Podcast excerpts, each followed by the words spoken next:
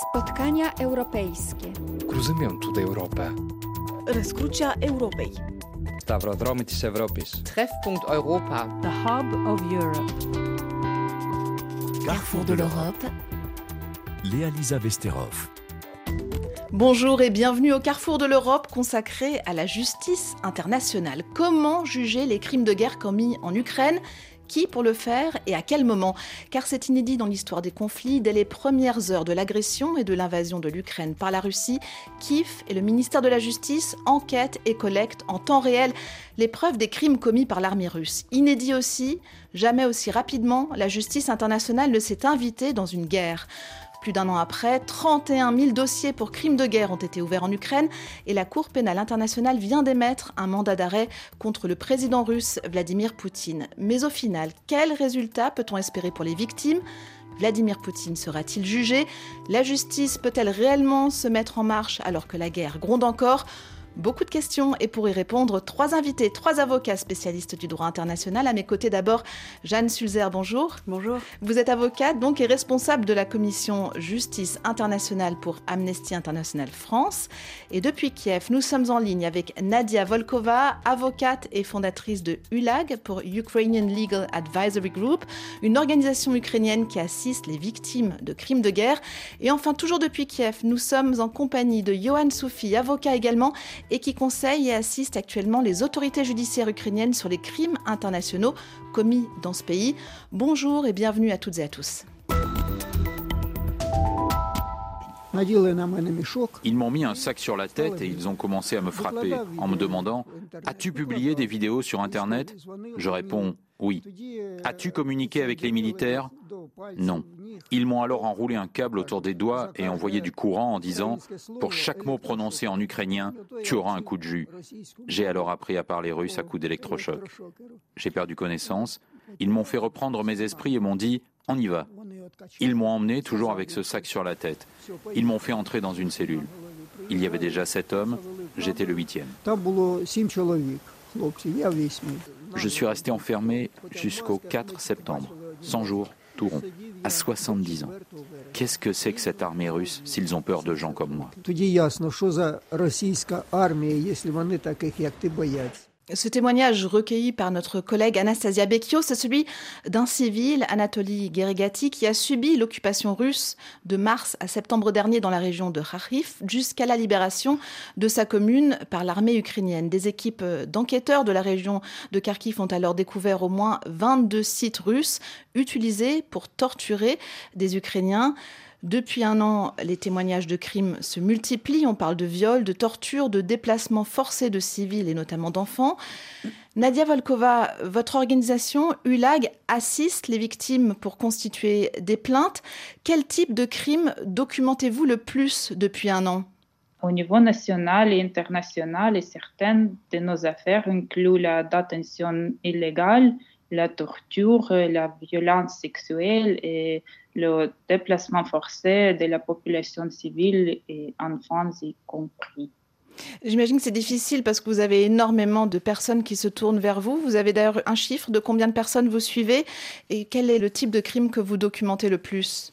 Le plus, c'est les prisonniers euh, de la guerre, euh, la torture, la détention illégale et on a euh, environ 250 affaires que vous allez présenter devant la justice. Le chiffre est énorme. Jeanne Sulzer, pour savoir de quoi on parle, comment est-ce qu'on définit un crime de guerre?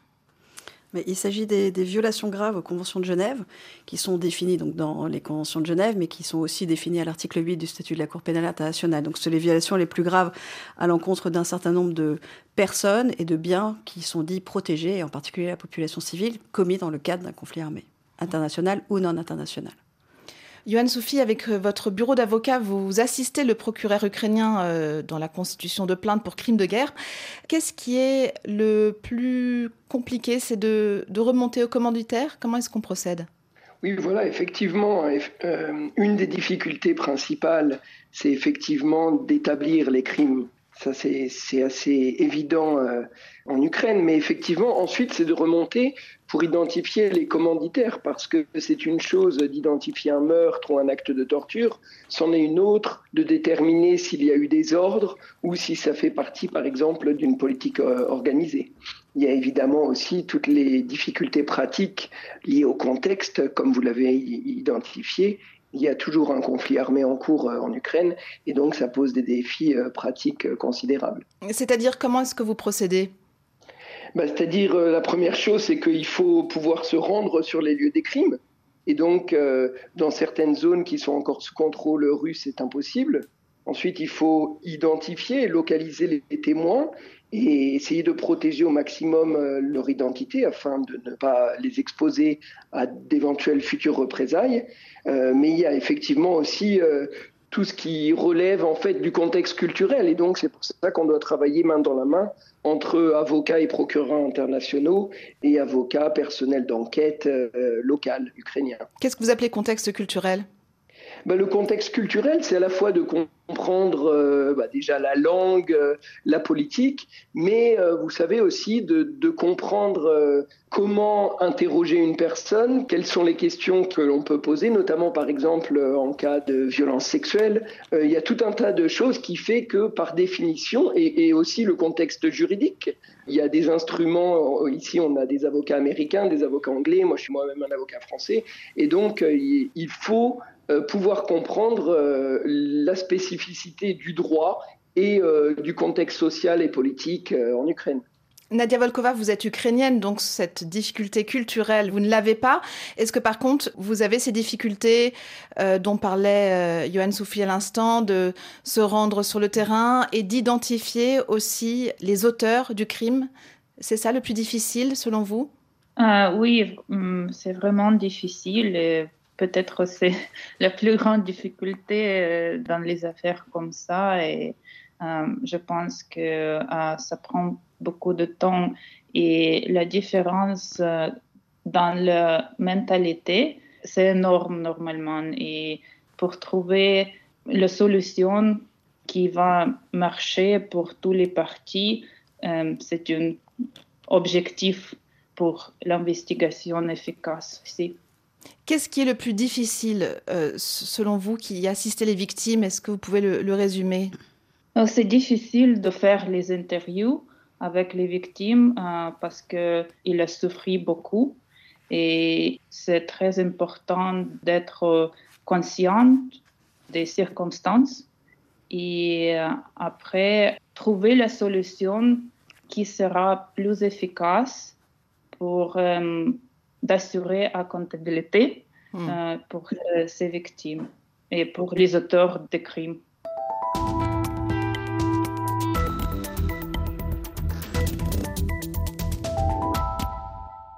Today, 17th of March 2023, Aujourd'hui, 17 mars 2023, la Cour pénale internationale a émis deux mandats d'arrêt concernant la situation en Ukraine. L'un à l'encontre de Vladimir Poutine, président de la Fédération de Russie, et l'autre à l'encontre de Maria Lvova-Belova, commissaire aux droits de l'enfant auprès de la présidence russe, pour les crimes de guerre présumés de déportation d'enfants des territoires ukrainiens occupés vers la Fédération de Russie. La Cour pénale internationale fait sa part du travail en tant que cour de justice, les juges ont émis des mandats d'arrêt. Leur application dépend maintenant de la coopération internationale. C'était donc euh, il y a deux semaines ces deux mandats d'arrêt émis par la Cour pénale internationale, euh, tels que l'explique ici le juge de la CPI Piotr Hofmansky. Nadia Volkova, vous qui luttez contre l'impunité dans votre pays, j'ai envie de vous demander à vous d'abord en tant qu'Ukrainienne, qu'est-ce que vous vous êtes dit quand vous avez appris qu'il y avait ce mandat d'arrêt contre Poutine? C'est une bonne nouvelle ou ça ne change rien? Euh, Oui, les mandats d'arrêt ont été bienvenus. La guerre dure depuis 9 ans et ça a été le premier résultat concret parce qu'on a eu l'examen préliminaire à la Cour dans la situation de l'Ukraine par la CPI a duré huit ans et l'investigation propre depuis le mois de mars 2022. Euh, Mais il faut euh, noter que la situation avec les enfants n'est pas vraiment nouvelle pour nous. Le même problème existait après l'annexion et l'occupation de la Crimée, mais à cette époque, le procureur de la CPI a décidé d'examiner ce parquet. Le problème du déplacement forcé des enfants a été ignoré par tout le monde, sauf les organisations de société civile. Mais après émission du mandat d'arrêt, le thème euh, est devenu populaire et très discuté. Une telle situation est vraiment emblématique euh, de tous les processus qui étaient faits par, par la justice internationale. Et, on réagit quand les choses se détériorent ou deviennent à la mode et c'est pas normal. L'approche de la justice internationale doit être différente, je pense. On devrait euh, la prioriser s'il y a les allégations de violations flagrantes des droits de l'homme pour protéger toutes les victimes de la guerre. Vous dites en quelque sorte, Nadia Volkova, que ça arrive trop tard, que la CPI a mis trop de temps à émettre ses mandats d'arrêt? Oui, pour nous, euh, parce que tout le monde pense que la guerre a commencé après l'invasion, mais c'est pas vrai, parce que la guerre a commencé euh, il y a neuf ans. Jeanne Sulzer, en tant que spécialiste de la justice internationale, vous vouliez réagir à ce que dit Nadia Volkova? Oui, je voulais réagir à ça et qui parle d'effets de, préventifs, euh, qui est un peu l'objectif au départ aussi de cette espèce d'épée de Damoclès que serait la Cour pénale internationale. Malheureusement, on l'a vu dans, la pratique depuis 20 ans de son existence, l'effet préventif n'a pas euh, été déterminant. Et ce que dit Nadia Volkova, c'est essentiel, c'est-à-dire que l'enquête préliminaire, l'examen préliminaire, elle a suivi la, la déclaration ad hoc de l'Ukraine en 2014. Donc c'est depuis 2014, entre 2014 et 2022, qu'a fait le bureau du procureur. Peut-être qu'à ce moment-là, alors c'est trop tard maintenant. Mais peut-être que ça aurait été différent s'il y avait eu un signal qui avait été à l'encontre des autorités russes, euh, une demande d'ouverture d'une enquête à l'époque. Entre 2014 et, 2022, ça aurait peut-être changé la donne. Qu'est-ce qui aurait été différent pour éviter un effet peut-être un peu plus préventif, en effet, de signaler que depuis euh, six ans, ces faits, ces crimes ont été dénoncés par les organisations de la société civile, par des communications faites au bureau du procureur et qui n'ont mené à rien, ou très très peu. En tout cas, on n'en a pas connaissance. Donc il a fallu finalement euh, des événements tragiques, encore plus tragiques, pour qu'il y ait euh, évidemment une réponse, heureusement une réponse. Mais en tout cas, ça, ça interpelle évidemment sur les faits préventif ou le rôle de la Cour dans, qui intervient en temps réel. Carrefour de l'Europe se penche sur les crimes de guerre commis en Ukraine et la question de leur responsabilité. Comment les juger? J'ai demandé à notre correspondante auprès de la CPI à l'AE, Stéphanie Mopa, qu'est-ce qu'on peut attendre de ces deux mandats d'arrêt?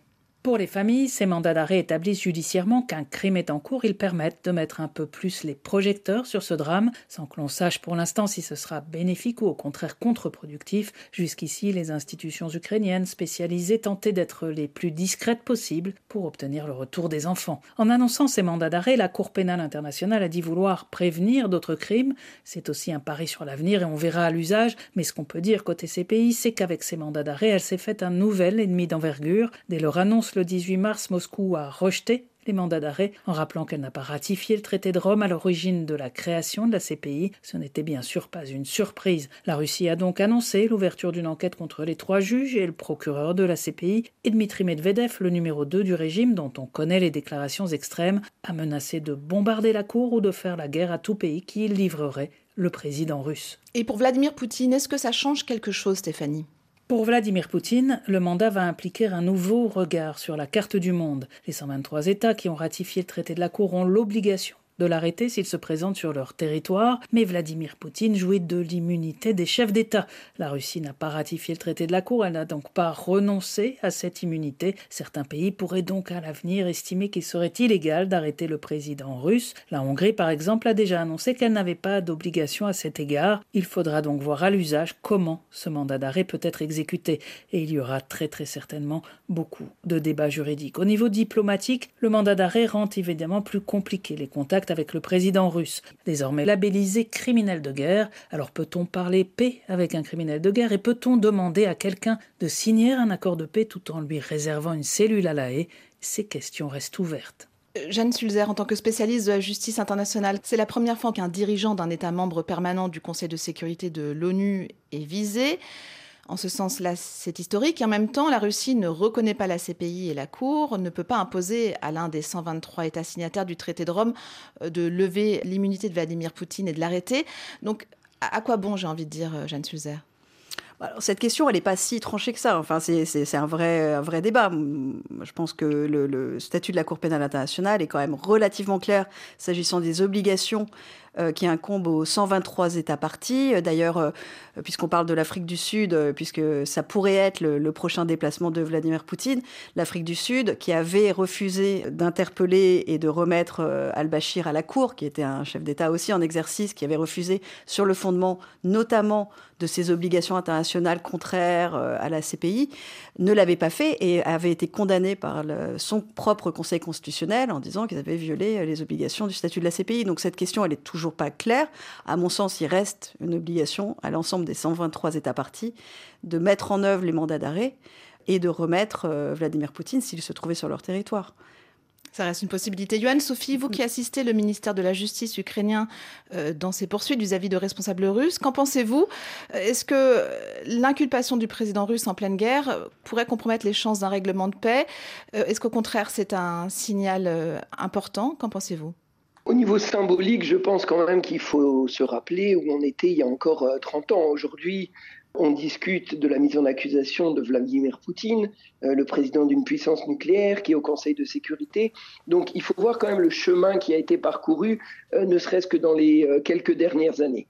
Simplement, c'est vrai qu'il y a toujours eu une tension entre les processus judiciaires et les processus politiques, entre la justice et la paix. Et c'est probable qu'à court terme, ce mandat d'arrêt risque de compliquer le travail des diplomates en dissuadant Poutine, par exemple, euh, d'utiliser la voie diplomatique, mais aussi en trouvant des fusibles. Vous savez, souvent dans les conflits, quand on cherche à négocier la paix, eh on trouve un bouc émissaire. Euh, par exemple, ça aurait pu être euh, Evgeny Prigogine, le patron de Wagner, qu'on aurait euh, un petit peu euh, mis sur le devant de la scène. Euh, ça limite aussi la possibilité, comme l'a dit très bien Stéphanie Mopa, pour l'ONU, par exemple, d'interagir en tant que médiateur, puisque aujourd'hui Poutine est frappé d'un mandat d'arrêt de la CPI. Mais à plus long terme, je voulais quand même dire que, bah, comme on l'a dit, ça peut prévenir de nouveaux crimes en Ukraine. Il y a une visibilité accrue. Ça stigmatise Poutine sur la scène internationale, mais également ça peut l'affaiblir sur la scène russe. Et vous savez, notamment dans ces périodes de conflit, il y a souvent des dynamiques internes qui sont très complexes et euh, il est possible aussi que eh bien, ça, isole euh, Poutine sur la scène politique russe. Donc euh, voilà, le temps de la justice n'est pas forcément celui ni des médias ni des diplomates, et donc bah, il faudra malheureusement être un peu patient pour voir quel effet concret ça aura sur la situation en Ukraine. Qu'est-ce que vous en pensez, Jeanne Schuzer Est-ce que ça peut donner un signal euh, en Russie? Comment analysez-vous le fait que la CPI ait choisi de viser directement le président russe? Elle aurait pu poursuivre dans un premier temps les fonctionnaires de niveau intermédiaire, par exemple, et, remonter progressivement vers euh, euh, Vladimir Poutine. C'est l'idée de donner un signal avant tout politique ou comment est-ce que vous l'analysez? Bah, Il semblerait que dans les efforts de, justice, déjà, premièrement, en prenant un tout petit peu de recul, c'est quand même la première fois que la question de la justice et de la responsabilité pénale individuelle est, autant au cœur des discussions, y compris politiques, depuis le premier jour, en tout cas depuis l'invasion euh, de la Russie en, Ukraine.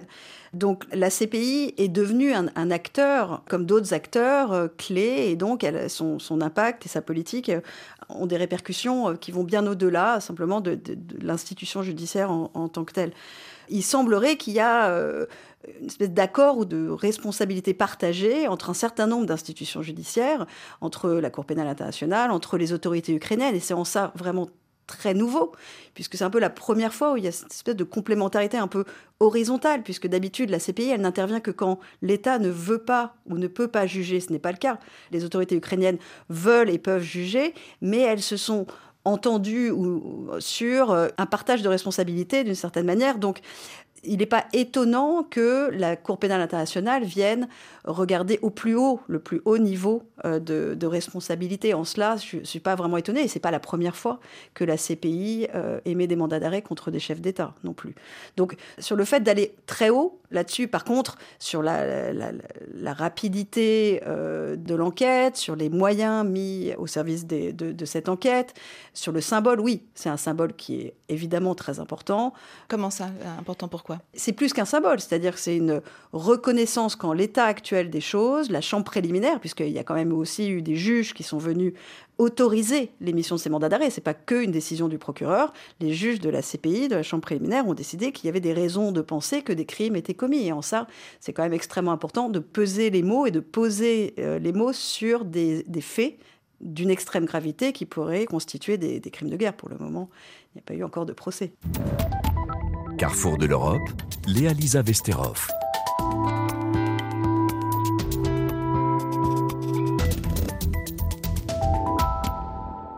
Carrefour de l'Europe se penche sur les crimes de guerre commis en Ukraine et la question de leur responsabilité, comment et à quel moment les juger? Nous en parlons avec Jeanne Sulzer, avocate spécialiste de la justice internationale. Nous sommes aussi en ligne à Kiev avec Nadia Volkova, avocate et fondatrice de ULAG, une organisation qui assure une assistance juridique auprès des victimes. En ligne aussi avec Yohan Soufi, avocat également qui assiste les autorités judiciaires ukrainiennes pour établir les plaintes pour les crimes internationaux qui sont commis euh, dans ce pays. Alors le mandat d'arrêt qui vise Vladimir Poutine et sa commissaire aux droits de l'enfant concerne l'enlèvement et la déportation illégale de milliers d'enfants ukrainiens déplacés de force vers la Russie, voire adoptés par des familles russes, leur identité quelquefois changée.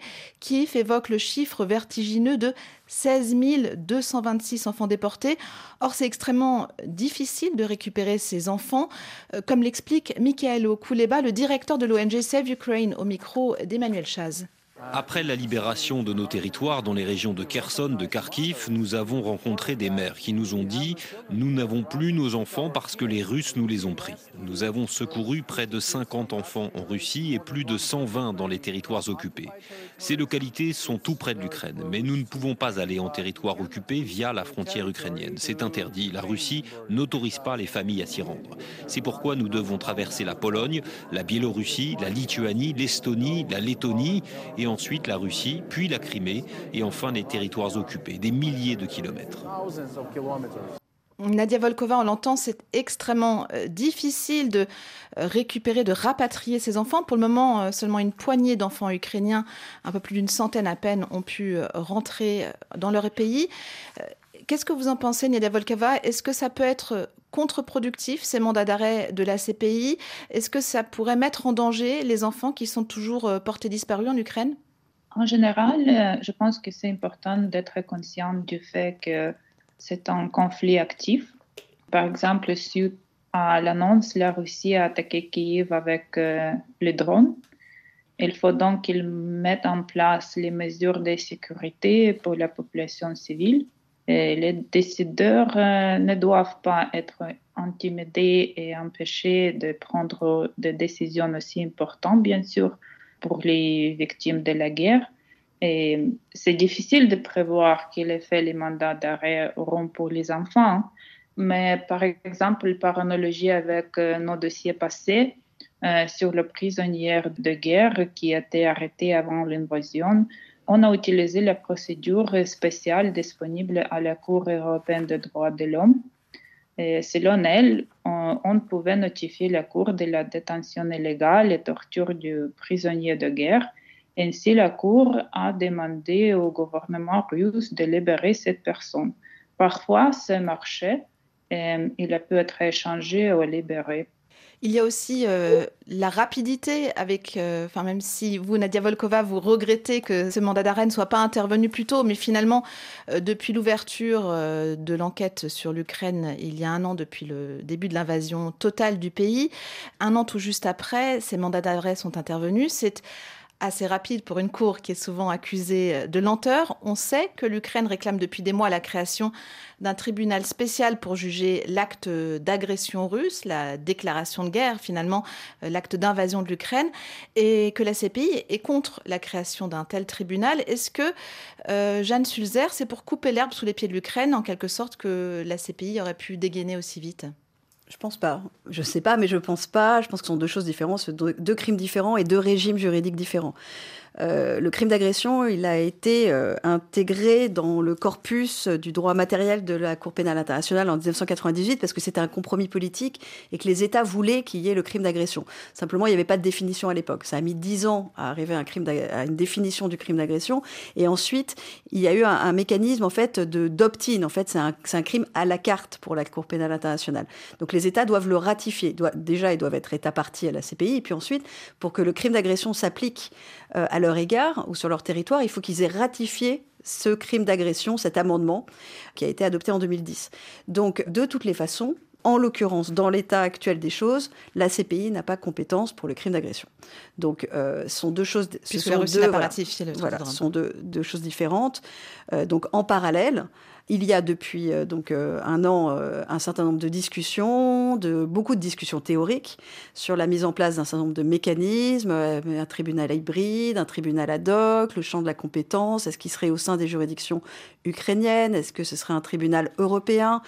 Quid de l'immunité? Parce que c'est vraiment, s'il y a bien un sujet, on vous en parliez tout à l'heure, mais s'il y a bien un sujet qui fait toujours débat, qui fait obstacle lorsqu'il s'agit des juridictions nationales, puisqu'il n'y a pas d'immunité, on le voit bien avec l'émission des mandats d'arrêt contre Poutine, il n'y a pas d'immunité devant la CPI. La question de l'immunité à l'encontre des chefs d'État reste une question extrêmement controversée au niveau des, juridictions nationales. Et euh, donc ça restera une question.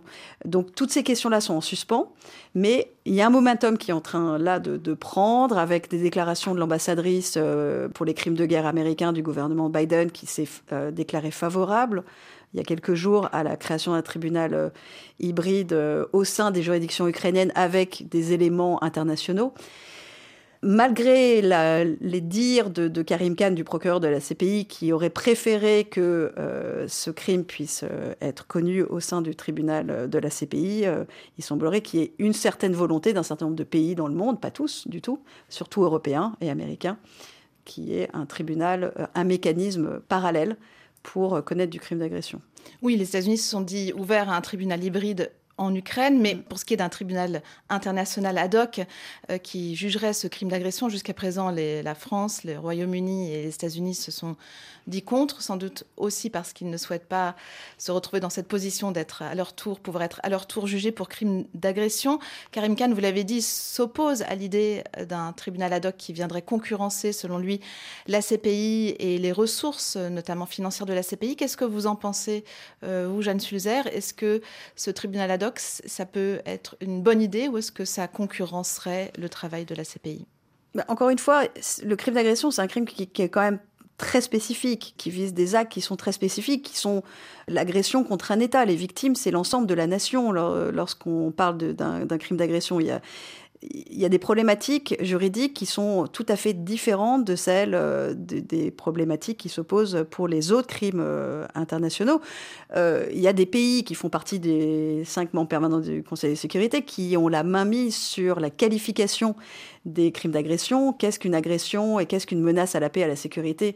Selon le chapitre 7 des Nations Unies, ce sont les cinq membres permanents du Conseil de sécurité. Donc on n'est pas étonné de voir qu'ils essayent de garder le contrôle, que ce soit la France, le Royaume-Uni, sur un tel mécanisme, parce qu'effectivement, on se posera ensuite la question de la sélectivité. Pourquoi créer un crime d'agression dans le contexte euh, russo-ukrainien et pas dans d'autres situations Et c'est une question qui se pose d'ailleurs pas que sur la question du crime d'agression, mais de façon plus générale sur l'attention qui est portée à l'Ukraine, même si elle est tout à fait légitime, se pose cette question de, légitimité, de, sélectivité et de ce que ça peut avoir comme implication dans le futur, la création d'un tel tribunal d'agression sur d'autres conflits aussi. Euh, voilà, donc. Euh, Est-ce que multiplier les procédures risque de faire concurrence entre elles ou non? Au contraire, il faut poursuivre partout, enfin là où on peut. Mais il faut impérativement euh, poursuivre toutes les responsabilités. il faut acter du caractère criminel illicite d'une agression d'un pays contre l'autre. C'est impératif pour, pour, dans le futur aussi, pour que ça n'arrive plus. Euh, donc c'est impératif de, encore une fois, d'inscrire que ces, ces actes-là sont illégaux, illicites, selon le droit international. Après, selon quel mécanisme aujourd'hui la CPI n'est pas en capacité d'agir. Donc, pourquoi pas, à partir du moment où le droit à un procès équitable est, est, préservé, à partir du moment où un tel tribunal est indépendant, est impartial. Et ça fait quand même un certain nombre de critères qui vont être difficiles à réunir. Pour l'Ukraine. À suivre, oui. Nadia Volkova, en tant qu'avocate ukrainienne, euh, même après ce mandat d'arrêt contre Poutine, est-ce que vous pensez qu'il est toujours pertinent de créer un tribunal ad hoc pour juger les crimes commis en Ukraine et, pourquoi? Oui, on a plaidé pour euh, établir le tribunal. Pourquoi? Euh, Pour nous, c'est parce que le système national, le système judiciaire n'a pas assez de capacité pour assurer l'investigation et responsabilité efficace. Et par exemple, euh, si on parle de les enquêteurs et les procureurs et les juges, il manque des connaissances, des compétences et des ressources pour euh, garantir des résultats efficaces. Par conséquent, le système a besoin d'un soutien continu et durable que le tribunal est hoc hybride. De préférence hybrides pourraient assurer. Ça veut dire que des éléments internationaux et nationaux travaillent ensemble, comme c'était le cas avec euh, les chambres des crimes de guerre en Bosnie, par exemple, le, le tribunal spécial pour la Sierra Leone. Vous dites hybride, pourquoi? Pour que ça reste international. Et si je comprends bien, vous dites ce tribunal pourrait donner les capacités au système judiciaire ukrainien qu'ils n'ont pas pour le moment, c'est ça? Oui, il peut augmenter la euh, capacité qui existe.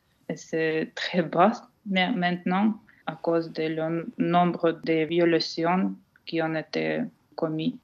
Mais est-ce qu'il n'y a pas, justement l'inverse, un risque de, procédure bâclée, de manque d'objectivité, alors que, ou de justice du vainqueur, alors que la guerre est encore en cours? Quel est l'état du système judiciaire ukrainien? Le système, euh, c'est pas bon. Et l'invasion à ces grandes échelles a aggravé la situation, en particulier en, en ce qui concerne les crimes liés au conflit. Euh, il n'y a pas assez de juges en plus des conditions dangereuses euh, dans lesquelles ils doivent travailler, en particulier dans des régions proches de la ligne de front. Et vous pouvez entendre que les euh, réformes judiciaires qui durent depuis des années et qui euh, n'est pas encore terminée se traduisent par l'incapacité de recruter des juges. Et il y a encore beaucoup de corruption à tous les niveaux qui empêchent le système juridique ukrainien de se développer. Donc manque de juges, corruption. Johan Sophie, vous qui êtes sur place et qui assistez euh, le bureau euh, du procureur ukrainien, euh, qu'en pensez-vous sur ce débat tribunal ad hoc rattaché au système judiciaire ukrainien, CPI oui, je pense qu'il y, a, quand même une confusion en fait, et on est un peu dans la précipitation aujourd'hui pour essayer de créer un tribunal. Alors, est-ce qu'on parle du crime d'agression? Est-ce qu'on parle des crimes russes euh, qui ont lieu en en Ukraine? Et donc, ça, faudra le clarifier parce que euh, si on parle du crime d'agression, en fait, on parle des personnes qui étaient compétentes pour euh, déclencher l'agression contre l'Ukraine en, en février 2022. Or, de qui on parle? On parle de Vladimir Poutine. Donc, quelle serait la plus-value d'un tribunal euh, spécifique pour l'agression de l'Ukraine, euh, j'ai du mal à voir. Après, effectivement, il y a aussi euh, toute la dimension du deux poids, deux mesures qui, à mon avis, est un élément de réflexion très important et d'analyse très important parce que on est dans le carrefour de l'Europe, mais dès qu'on dépasse la vision purement européenne, il faut bien se rendre compte que la question de pourquoi l'Ukraine et euh, pas l'Irak ou la Palestine, elle est dans toutes les bouches et dans toutes les têtes. Donc euh, voilà, je pense que euh, il faut pas euh, se précipiter, il faut réfléchir à la, à la meilleure manière de lutter contre l'impunité pour les crimes terribles qui ont lieu en Ukraine, mais ce n'est pas forcément avec la, la création d'un tribunal pour juger uniquement l'agression de l'Ukraine, selon moi. Les États-Unis, euh, Jeanne Suzer le disait à l'instant, ce sont qui étaient jusqu'à présent toujours opposés à la création d'un tribunal ad hoc, ont déclaré il y a quelques jours qu'ils étaient ouverts à la possibilité de la création d'un tribunal en Ukraine euh, pour juger le crime d'agression entre autres et les crimes qui y sont commis, renforcer les capacités ukrainiennes en quelque sorte. Est-ce que c'est une euh, bonne idée selon vous ou c'est justement trop tôt Ça risque d'être la justice du vainqueur ou de pas être de manquer d'objectivité? Bah, honnêtement, euh, quand on regarde la position américaine, effectivement, on ne peut que constater qu'il y a encore deux ou trois ans, l'administration Trump avait placé la procureure de la Cour pénale internationale sur la liste des sanctions, aux côtés euh, de membres de l'État islamique ou, ou d'autres criminels de guerre. Donc, effectivement, il y a une forme d'hypocrisie et de réel politique que tout le monde observe et qui selon moi, à long terme, nuit gravement à l'image de la justice pénale internationale. Donc aujourd'hui, il faut se réjouir de, cette dynamique, euh, de cet élan positif et des moyens extraordinaires qui sont mis pour lutter contre l'impunité en Ukraine. Mais à moyen et à long terme, il faudra aussi se poser la question de la sélectivité, sans quoi, euh, à mon avis, le projet de justice pénale internationale sera, sera toujours remis en question. Mais du coup, vous ne répondez pas à la question, c'est-à-dire est-ce que ce tribunal ad hoc viendrait concurrencer justement le travail de la CPI et de la justice internationale, concurrencer ce travail-là, ou au contraire, il faut faire feu de tout bois? Bah, Encore une fois, je vous disais, ça dépend aussi de quel mandat on donnera à ce tribunal. Euh, de quel crime on parle. Si c'est pour Vladimir Poutine, eh ben, ça viendra clairement en contradiction avec euh, les enquêtes aujourd'hui de la Cour pénale internationale. Si on parle d'un système hybride pour juger aussi euh, les criminels de guerre russes, encore faudrait-il les arrêter. Ensuite, les juridictions russes, si la Russie perd la guerre, auront la primauté pour juger les crimes. Donc oui, en l'état actuel du projet, effectivement, il y aura effectivement des conflits de juridiction à la fois entre les enquêtes et les poursuites de la Cour pénale internationale, celles des autorités ukrainiennes et voire celle des juridictions nationales dans le cadre euh, de la compétence universelle. Le crime contre l'humanité et la responsabilité des commandants sur leurs subordonnés euh, n'existent pas, à ma connaissance, en Ukraine. Est-ce que rien que pour ça, Jeanne Sulzer, il faut passer par la Cour pénale internationale ou la compétence universelle, cette compétence qui permet à d'autres États d'ouvrir euh, des plaintes dans leur pays, de délocaliser en quelque sorte ces procédures judiciaires, Jeanne Sulzer? On ne peut pas mettre exactement sur le même plan la CPI de la compétence universelle, la répression des crimes internationaux par les juridictions nationales. La CPI, elle, ne, normalement, elle n'intervient que lorsque l'État ne veut pas ou ne peut pas juger. Là, l'État euh, semble vouloir. Est-ce qu'il peut vraiment Nadia Volkova l'a dit. Finalement, euh, le droit ukrainien ne définit qu'un seul crime réellement. Euh, les autorités judiciaires et le système judiciaire est quand même reste en difficulté sur certains points. Donc euh, il y a cette euh, échange, en tout cas responsabilité partagée avec la CPI. Donc ça, c'est ce qui est en train de se passer avec cette volonté aussi de, ne viser, entre guillemets, que du côté de la CPI, la déportation, le transfert illégal des, enfants. Ça montre aussi qu'il y a un choix euh, aussi matériel dans les, de sélection et de, et de partage de cette responsabilité. S'agissant des juridictions nationales, c'est toujours l'ultime recours pour les victimes là aussi, on a vu des efforts tout à fait euh, euh, nouveaux de la part des juridictions nationales parce qu'il y a une vraie volonté politique. Euh, donc plus d'une quinzaine de parquets au niveau européen ont ouvert des enquêtes au niveau national. C'est totalement inédit.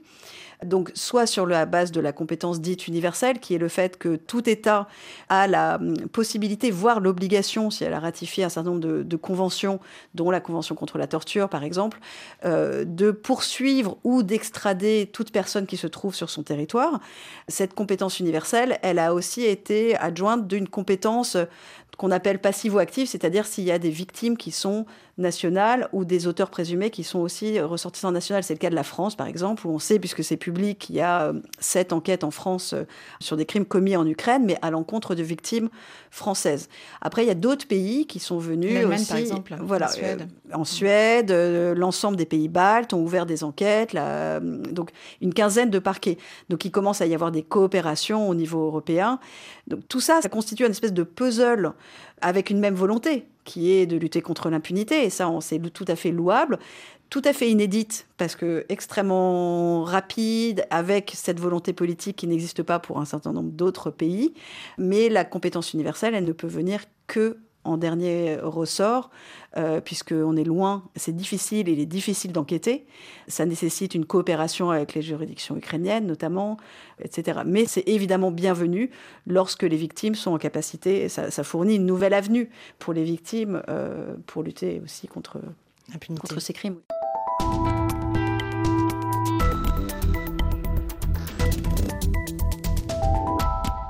Depuis l'agression euh, de Moscou, Kiev a le souci, on l'a entendu, de porter cette guerre sur le plan juridique. Il y a donc un travail énorme de collecte de preuves, de crimes de guerre, de recension des exactions, des viols, des tortures, des bombardements de civils euh, qui est fait. Mais il y a aussi toujours cette question de la temporalité.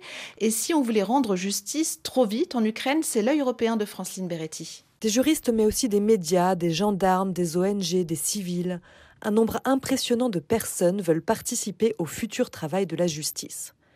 Un an après le début de l'invasion, la Cour suprême d'Ukraine recense plus de 70 000 crimes de guerre potentiels.